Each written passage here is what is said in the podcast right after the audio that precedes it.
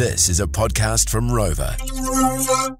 Sin and Brooke. Best bits. The weekly wrap up with Brooke Gibson. Not sure how we got a slot on the show, but we'll run with it. They say where there's smoke, there's usually fire. And where there's some mid 2000s hideous looking Gucci sunglasses and microbladed on eyebrows, there's the axolotl Brian Tamaki and Mrs. Brian. Axolotl.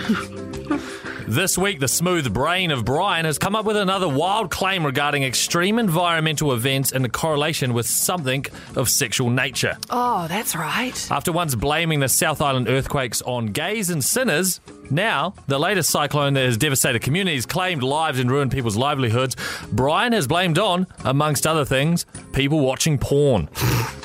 That's right, he reckons the horny people at Gizzy are to blame for the recent events. Quote unquote. Ah, many of the main culprits when it came to categories watched were Witters closing main stage, high angle POV. Five guys, one hill. AWOP only fans. This is unreal. And forestry fornicators. I've been there. Speaking of disasters, Monster Truck Extreme! The saga that has been plaguing regional NZ all week like a bad smell was trucking on this weekend.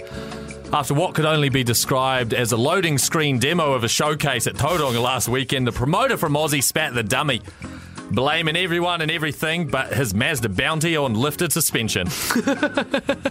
After offering no refunds and threatening to pull the entire tour, he's done a seven point U turn that is actually more impressive than the show itself and uh, has let the sold out Auckland show go ahead this weekend. Well, you're going to want to be tanked if you're in attendance for that one. This week's weekly wrap up was brought to you by Big Red doing its own monster truck show in the Grey Lynn RSA car park on Sunday evening, Maurice getting one milli, and lastly, the weird itchy blankets at Nana's house. That was the weekly wrap up with Brooke Gibson. Yep, we know.